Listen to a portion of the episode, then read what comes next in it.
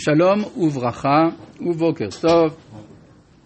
שואל חדד, שלום כבוד הרב, מה המשמעות בכך שכל אלו שעוסקים במכירת יוסף משכם, דותן למצרים הם מבני אברהם אבינו? ישמעאלים, מדיינים, מדנים, תודה רבה לרב ולצוות. יש עניין כזה שהגלות על מנת שהיא לא תכלה צריכה להיות בין בני המשפחה. אנחנו רואים למשל שרוב התולדות עם ישראל בגלות היו בין ארצות אדום וישמעאל, מה שאין כן, מה ש... כל מה שהיה במזרח הרחוק, למשל, נעלם, התבולל. וזה משום שיש כנראה איזושהי הגנה של קרבת המשפחה כשאנחנו בתוך גלות. אז יכול להיות שפה גם כן, זה הגלות של יוסף, אז uh, כולם הם מהמשפחה של, uh, של אברהם אבינו. ובכן, אנחנו ממשיכים בפרשת וישב, פרק ל"ח, בפסוק א', ויהי בעת ההיא, וירד יהודה מאת אחיו, ויית, עד איש עדולמי ושמו חירה. אני רוצה קצת לחזור לנושא של מה זה וירד יהודה. יהודה יורד, והירידה שלו היא ירידה יזומה לעומת הירידה של יוסף שהיא כפויה, ויוסף הורד. ומי שיורד באופן יזום עלול גם לחטוא, כי מי שעושה פעולה מדעתו, אז הוא אחראי. כיוון שהוא אחראי, הוא גם צריך לשאת באחריות לחטאיו. והעיקרון של יהודה זה שהוא מוכן להסתכן בחטא, כי הוא גם יודע את הסוד של התשובה. לעומת זה, יוסף הוא בסגנון חיים, סגנון של אישיות של הצדיק הגמור. ויש מחלוקת אמוראים, מי עדיף ממי, אם צדיק גמור עדיף או בעל תשובה עדיף. אבל אפשר לומר שיוסף, אם יחטא, אין לו דרך חזרה. ולכן אה, הוא לא יכול להיכשל באשת פוטיפר, כי אם לא, אין לו יותר לאן לשוב. לעומת זה, יהודה, גם אם נופל, יודע לשוב, וזה מה, של... מה שיש לו ללמד את יוסף בהמשך הסיפור, כשבפרשת ויגש, בעצם יוסף לומד מיהודה כיצד לשוב, לשוב במקרה הזה אל המשפחה. אז אה, לכן, וירד יהודה מאת אחד, ויית. אה? אז אני הייתי בחצי הראשון של הפסוק. עכשיו, החצי השני של הפסוק, ויית עד איש עדולמי ושמו חירה. אז אלה שהיו אתמול, יודעים שדיברנו על זה שחירה הוא חירם מלך צור. כן? מה זאת אומרת שהוא חירם מלך צור? יוצא לפי זה שהוא חי הרבה שנים. כן, הרי חז"ל גם אומרים שהוא המשיך לחיות עד ימי יחזקאל הנביא, אז בכלל זה אה, למעלה מ-1200 שנה, או 1300 שנה אה, לפחות. אז זה ברור שהדברים אינם כפשוטו, אלא הכוונה שחירה או חירם מייצג אה, סגנון מסוים של אה, זהות, הזהות של הגר תושב. כן, הרי כתוב, חז"ל אמרו, חירם אה, גר תושב היה. זאת אומרת, אמנם הוא לא מישראל, אבל הוא מאותם האנשים שאנחנו רוצים לחיות בשכנותם, או שהם יחיו יותר נכון בשכנותנו בארץ ישראל. מה?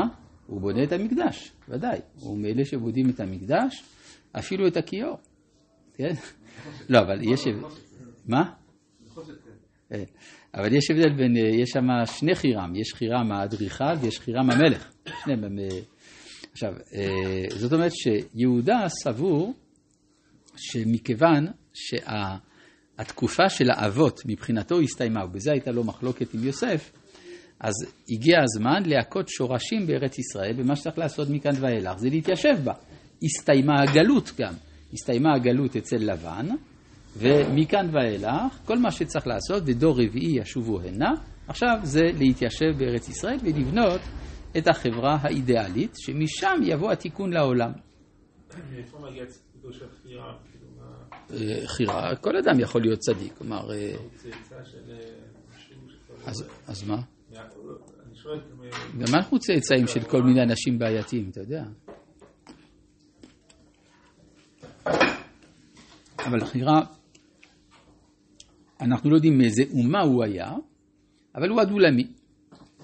עדולמי, כתוב עד עדולם יבוא כבוד ישראל. זאת אומרת שיש סכנה גם של הטשטוש. כיוון שיש קרבה אל חירה, אז יש גם סכנה של טשטוש הזהות.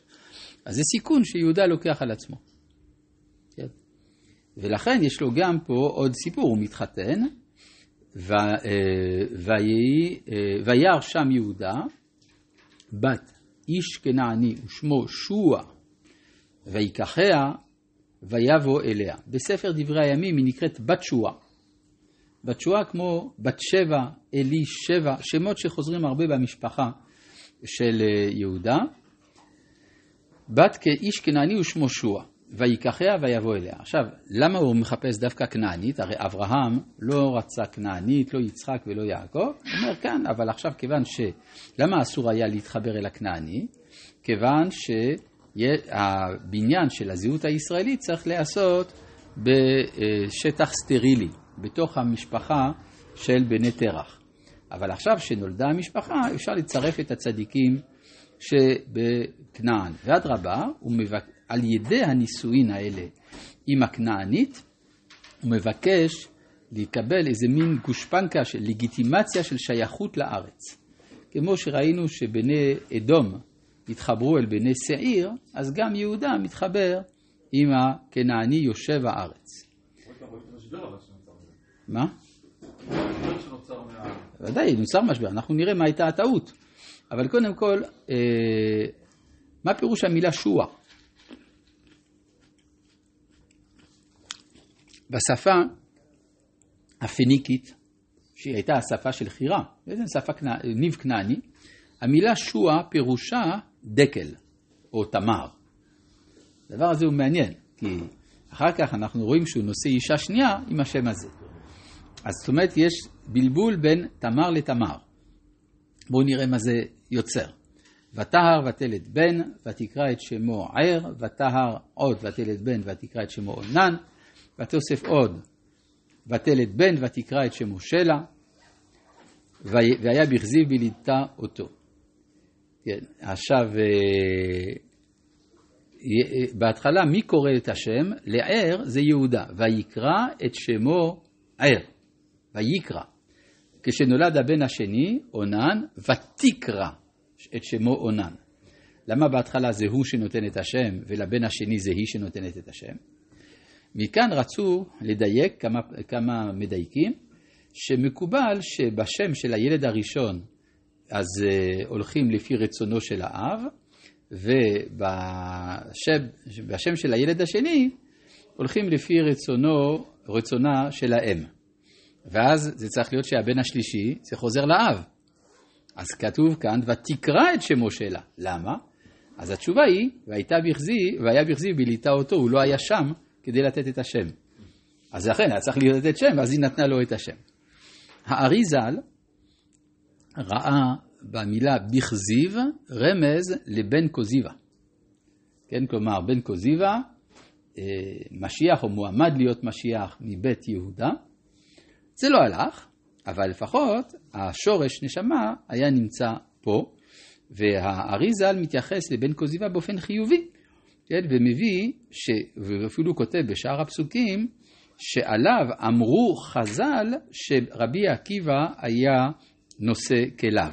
מעניין מאיפה הוא לקח את זה בחז"ל, זה מובא רק ברמב"ם, אבל הארי כנראה הניח שלרמב"ם היה מקור. ויקח יהודה אישה לער בכורו ושמה תמר. עכשיו, אה, מה זה, מה, מי, מי, מי היא תמר לעומת בת שועה? תמר לפי חז"ל היא הבת של שם. טוב, אם היא באמת הבת של שם, בהנחה שהיא נולדה ביום שבו, אה, או בשנה שבה שם מת, אז היא בת 180. היא בת 180 שנה. זה קצת קשה לקבל, יותר פשוט לומר שהיא הבת של שם, הכוונה שהיא מהשושלת של שם, זה הכוונה. אבל בעצם זה אומר משהו לגבי הניסיון להתחבר לשורשים קדומים. בהתחלה הוא מנסה להתחבר לשורש הקדום של הארץ, שהוא הכנעני, ובסוף הוא מתחבר בעצם אל שורש השורשים, לזהות העברית המקורית, בזרעו של שם.